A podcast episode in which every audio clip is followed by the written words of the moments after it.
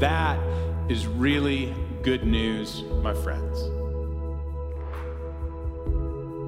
No matter what you've done or what you'll do, He loves you. Our adoption as sons and daughters of God is not contingent on our performance. Our roots can go deep.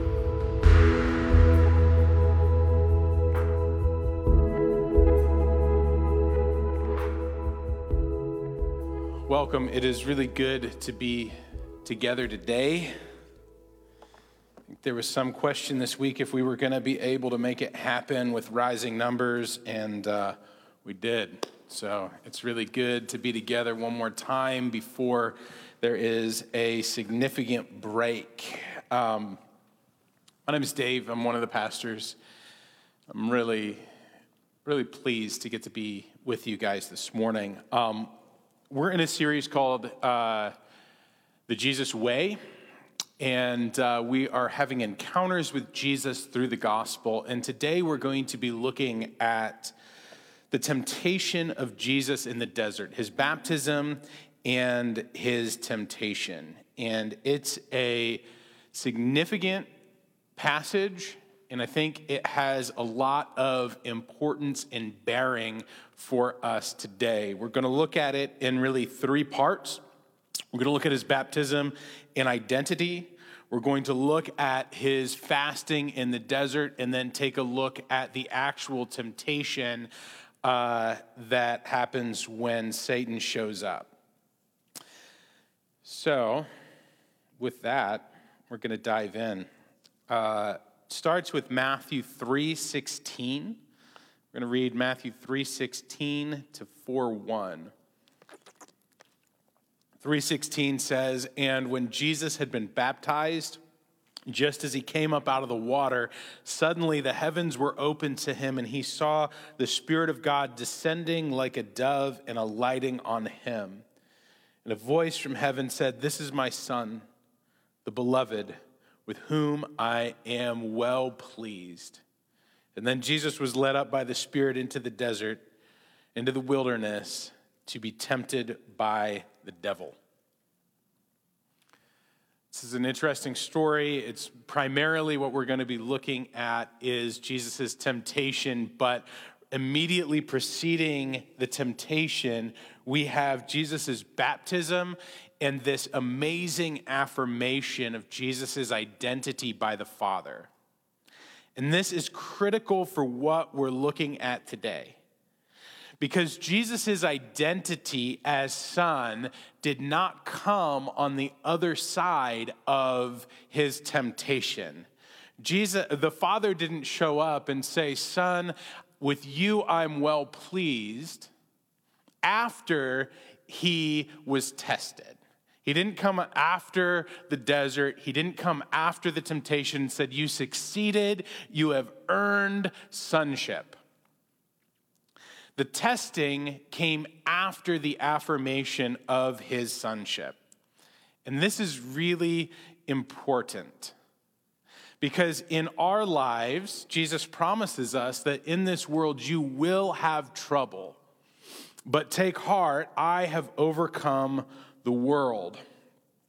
In this world, we will have things that are terrifying, things that are difficult. We will be tested and tried. We will face difficulty. But our adoption as sons and daughters of God is not contingent on our performance in those difficult times. Our identity with Christ, our identity through Christ, our identity as members of God's family is not as derived from our success. It is, it is something that God Himself does in choosing us, in adopting us. It's something that we get to receive, not something that we have to go out and earn. And that is really good news, my friends. That we because of what Jesus has done, dying on the cross, making a way for us to go back into God's family, that we get to be members of his household and parts of his family, not because we have endured trial. It comes first. Romans 8 says, even all, eh, for all who are led by the Spirit are children of God. For you did not receive a spirit of slavery to fall back into fear, you have received a spirit of adoption. When we cry, Abba, Father, it is that very spirit bearing witness with our spirit that we are children of God. And if children, then heirs, heirs of God, and joint heirs with Christ. If in fact we suffer with him, so that we may also be glorified with him. So we're children of God. Important. First step. So Jesus' ministry flowed out of his identity as son. And immediately, as his identity was confirmed, as the skies split open and a dove alighted on his shoulder, and the voice of the Father boomed affirmation over him, he was led into the wilderness to be tempted.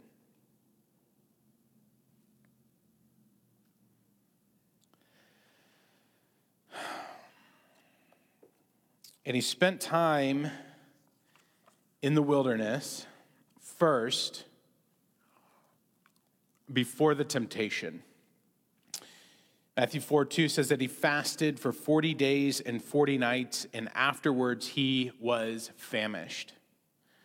This idea of going into the wilderness or going into the desert immediately after a powerful engagement with God is not reserved only for Jesus.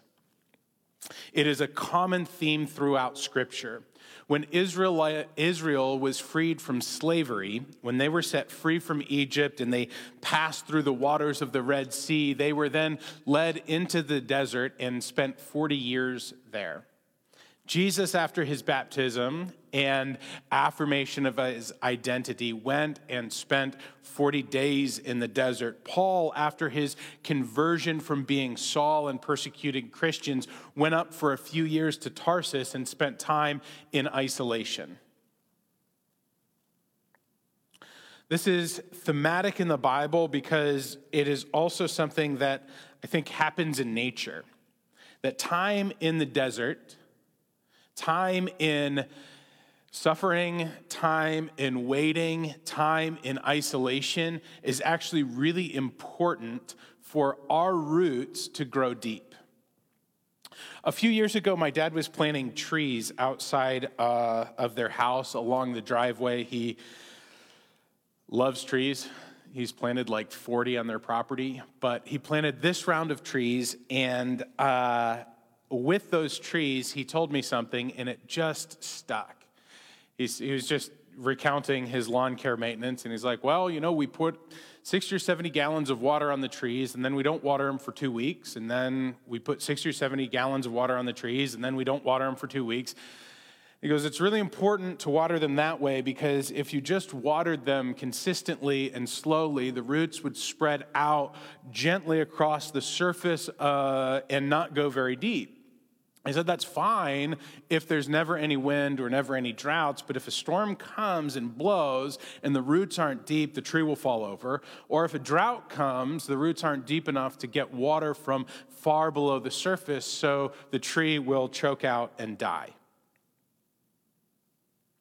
And I think it is similar in our lives that oftentimes we have a powerful spiritual experience, we have a baptism, we are immersed in the reality of God, we walk through some significant spiritual thing, and then all of a sudden, it's dry. And it's not God's cruelty, it's His love, which allows us to be able to dig deep below the surface and allow our roots to go deep. Seasons in the desert oftentimes do not feel like uh, there's a lot of fruit or a lot of growth. When we're suffering, when we're waiting, when we're enduring, it does not feel like there's a lot of external growth. But what happens in seasons of waiting, what happens in seasons of suffering, is that our roots can go deep.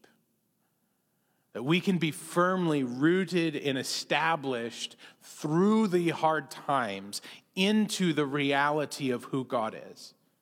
So that then, when there are external storms or external droughts, we can survive the difficulties and the circumstances that are around us. Jesus was baptized, his identity was affirmed, and he went and spent 40 days in the desert fasting and in hunger so that his roots would be deep. So when Satan himself comes to tempt Jesus, that he would be strong in the face of that temptation. And so there are two invitations that I want to give you in the first part of this sermon.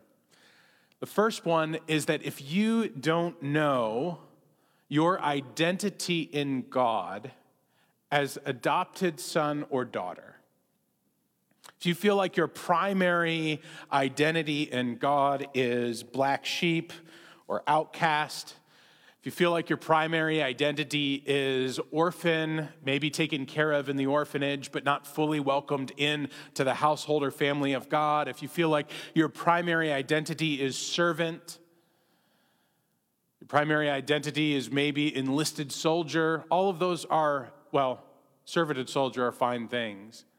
But that's not the first identity. The first identity is son or daughter of God. I want to invite you guys to pursue God that way, to allow Him to speak His Father's heart over you. That He is unfailingly committed to your good. He loves you no matter what you've done or what you'll do, He loves you. And He is strong and capable and able to bring you through whatever challenges that you're facing.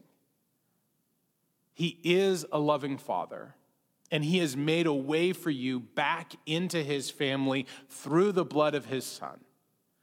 And he who gave up his own son, will he not give you everything else? It is the Father's good pleasure to give you the kingdom. So if you haven't experienced God as a loving and generous Father, there's an invitation to receive him that way. The second invitation is that I think it's particularly pertinent in 2020. That if you're in a season of wet desert and wilderness, if you're in a season of protracted isolation, suffering, or waiting, or if you're about to head into that, maybe going home feels like isolation and desert. I want to encourage you guys to not despair. Suffering and waiting is a normal part of the Christian life. God's not waiting for you to get through it in order to give you his love. He's not withholding his love from you in the midst of the desert and suffering. It is a normal part of life. Don't despair. We all go through hard times. In this world, you will have trouble. Don't despair in the wilderness.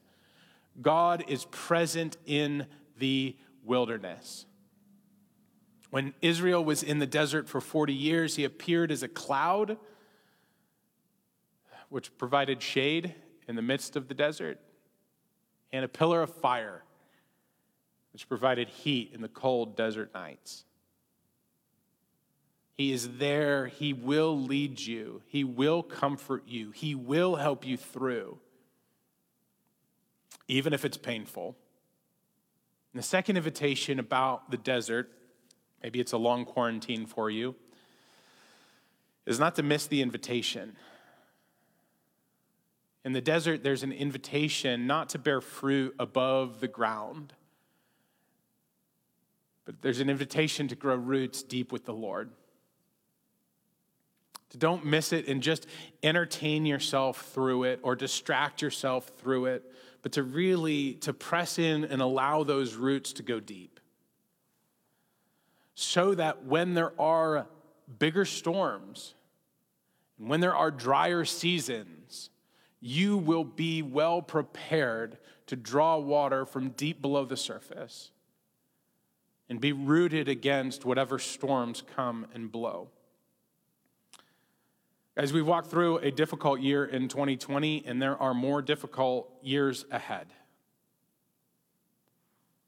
And God desires you to have deep roots so that we can be like trees planted by the streams of water, bearing fruit in season, our leaves never, never withering. The desert, waiting, isolation, and suffering is the best time to grow roots. So Jesus grew his roots in the desert, and then he was met, he was hungry, and then he was met face to face by Satan. It's exciting. Then Jesus was led up by the Spirit into the wilderness to be tempted by the devil.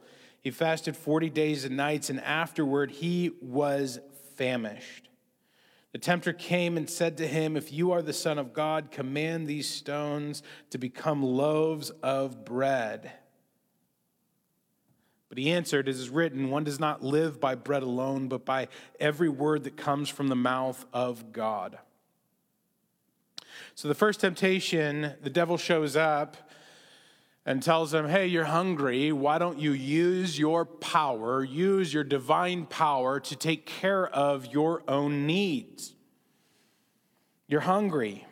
Use your power to meet the needs that you have. Jesus responds with scripture, probably scripture that he's been meditating on as he's been really hungry in the desert for a long period of time. One does not live by bread alone. Great, because he's living in the desert without bread. That's good news. But by every word that comes from the mouth of God.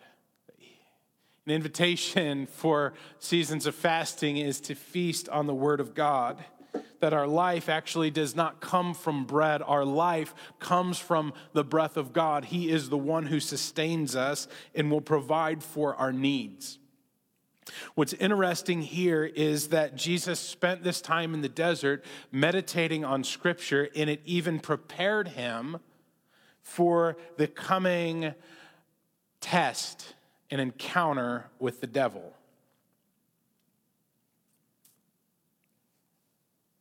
See, times in the desert also helps us prepare for what's ahead. I know I already said this, but the story keeps coming to mind, which is uh, the story of the wise and foolish virgins. There were uh, 10 virgins uh, in a story that Jesus told who were waiting for this bridegroom to come, and they would keep watch out on the sidewalk and they'd keep lamps burning at night to welcome the bridegroom who was coming with light and to greet him. And in the parable, Jesus talks about some of the virgins who bought extra oil and kept it with them, and some who did not. It says the bridegroom was delayed in coming. They all fell asleep, and then when they woke up, they realized that the bridegroom was down the hill approaching, and the foolish virgins had used up all the oil in their lamps and had not bought more oil. The wise ones had additional oil that they were able to fill their lamps with and keep the lamps burning. I feel like we are in a season where it is critical to be like the wise virgins who buy oil when there's an opportunity. Buying oil or letting your roots go deep, it's the same image. It is getting the resources that you need before you need them. Allowing your roots to go deep in desert seasons allows you to sustain storms and real droughts. Buying oil, seeking intimacy with God before you need that intimacy to survive is critical. And so I want to invite you guys in this season to let your roots go deep and to buy the oil that you need now because when it's dark, we'll need that oil. And when it was dark for Jesus, when he was faced by Satan, he was able to say, No, one does not live by bread alone. I'm not going to use my power to meet my own needs. So he refuted the first temptation. What's interesting about temptation is that oftentimes they are closely aligned with our actual purposes. They can be a shortcut to where we want to go But the problem with a shortcut is that it usually, when it's sin, it always leads us to the opposite destination that we want to go to. Think about this for a moment. Let's pretend you want financial security, you want a peaceful life, okay? Instead of working hard to earn the money to do that, we decide we're going to go sin and rob a bank so that we can have the financial security that we desire, the peace of mind we end up by robbing the bank with the money that we think will buy us the peace of mind that we're desiring. But in reality, we're always worried about being found out for robbing the bank. And so we might even have the money, but we have less peace of mind than we had before. Sin leads us to the opposite destination. We're longing for intimacy. We desire a partner and someone who loves us unconditionally, and we desire to be known. So we become sexually promiscuous, hungering for intimacy. And what we find out is we end up with lots of sex, but less intimacy than we had before. The core desire is unmet, and in fact, we're farther from intimacy than we were when we started. Sin leads us to the opposite direction of where we're trying to go. I think the reason that this temptation for Jesus to uh, make bread out of stone was attractive or even a temptation is because it was closely aligned to his purpose, but it would have led him in the opposite direction. He's trying to avoid the suffering. You see, Jesus is the bread of life that Jesus was to use his own power to meet the hunger of the world, not by simply turning stones into bread, but by giving up his own life so that we may all be satisfied. But he successfully navigated that temptation. The second temptation, we'll read the devil took him to the holy city and placed him on the pinnacle of the temple and said to him, If you are the Son of God, throw yourself down, for it is written, He will command His angels concerning you and on their hands they will bear you up so that you will not dash your foot against a stone. Satan returns fire with a temptation and some scripture used out of context. Jesus says to him, Again, it is written, Do not put your Lord, the Lord your God, to the test. And so he shot down the temptation. Why would standing on top of the temple and throwing himself off and being caught by angels actually be a temptation for Jesus. See, it would have been an unrefutable sign. It would have gathered the crowds and proven his divinity. It would have been an amazing thing for all to see. See, most of Jesus's, I think all of Jesus's miracles were kind of personal and sort of hidden and could be missed. It was healing a leper one on one. It was maybe feeding the 5,000, but it was just by breaking this bread and then it multiplies. This was a bombastic sign, heaving himself off of the temple roof and being seen by all to float down magically and land without a thing. It would have gathered the crowds, it would have been an unrefutable sign. He would have had, he would have used his power to gain popularity. See, and the road that Jesus ended up having to take led not to popularity with the crowds, but it led for the crowds chanting for his death. So it was a real temptation, but he shot it down. He didn't use his power to meet his own needs. He didn't use the power that he had been given to meet his own popularity. And again, the devil took him to a very high mountain and showed him all the kingdoms of the world and their splendor. And he said to him, All of these I will give to you if you will fall down and worship me. And Jesus said to him, Away with you, Satan. It is written, Worship the Lord your God and serve only him. And the devil left him, and suddenly the angels came and waited on him. You see, this last one is a tough one because it got to the ultimate purpose of Jesus' ministry. It looked forward to the end of all things when every tribe, tongue, and nation will willingly bow before Jesus and worship him. Every knee will bow, every tongue will confess that Jesus is Lord. But this was a shortcut to say, just, just worship Satan, and you don't have to go through the cross. We don't have to go through the thousands of years of history of the kingdom of God slowly invading the earth. We don't have to go through all that suffering. I will give you power from over rather than this sort of other way. But Jesus shot it down because his type of kingdom is not the kind of kingdom that exerts power from over. See, in Matthew 20, Jesus says this. Says, When you know that the rulers of the Gentiles lord it over them, and their great ones are tyrants over them. It will not be so among you. But whoever wishes to be great among you must be your servant. And whoever wishes to be first among you must be your slave. Just as the Son of Man came not to be served, but to serve, and to give his life as a ransom for many. See, the way of Jesus is not exerting power from over like dictators or tyrants but it is this power from under serving our most desperate needs, taking care of our sin, freeing us from bondage, healing the difficult wounds of our past, seeking righteousness and peace and joy.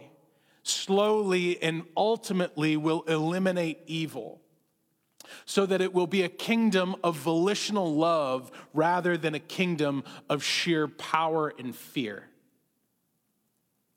See, in this kingdom, the way up is down. The way to greatness is service.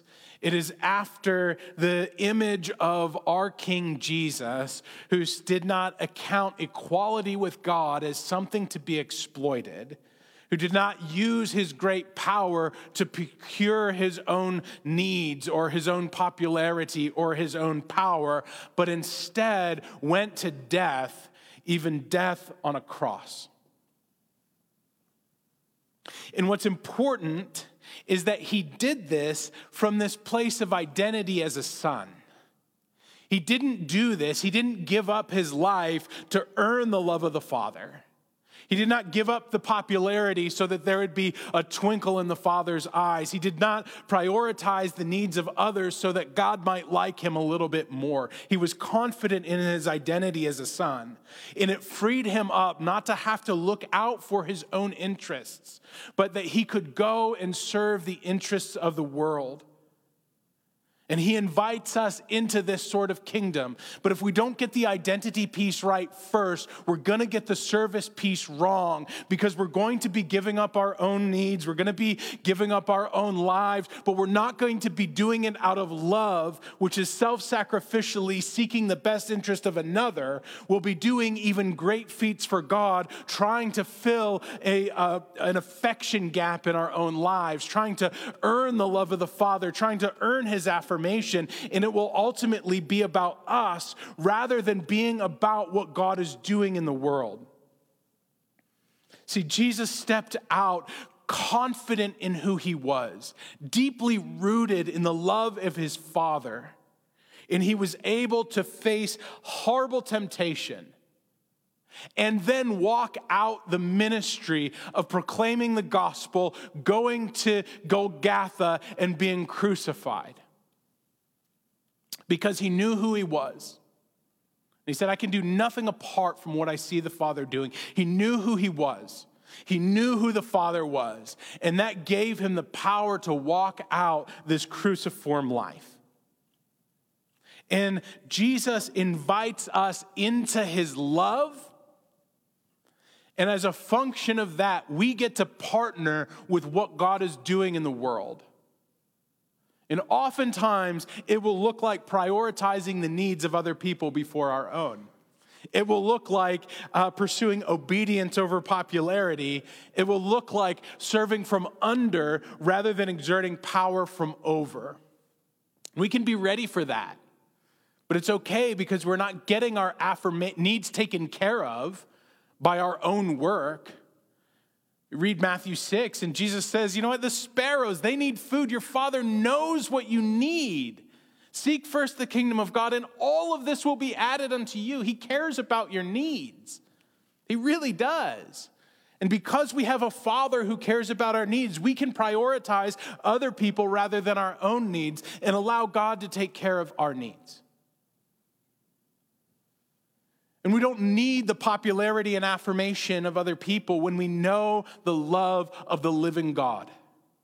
When we know that we are fully known and fully loved by the most perfect being in the universe. We don't need the applause of man when we have the affirmation of God. And when we know our Father, we don't have to exert power out of fear over people. We can be freed up to love and serve them because we are in the kingdom of the true King who is going to bring redemption to the whole world.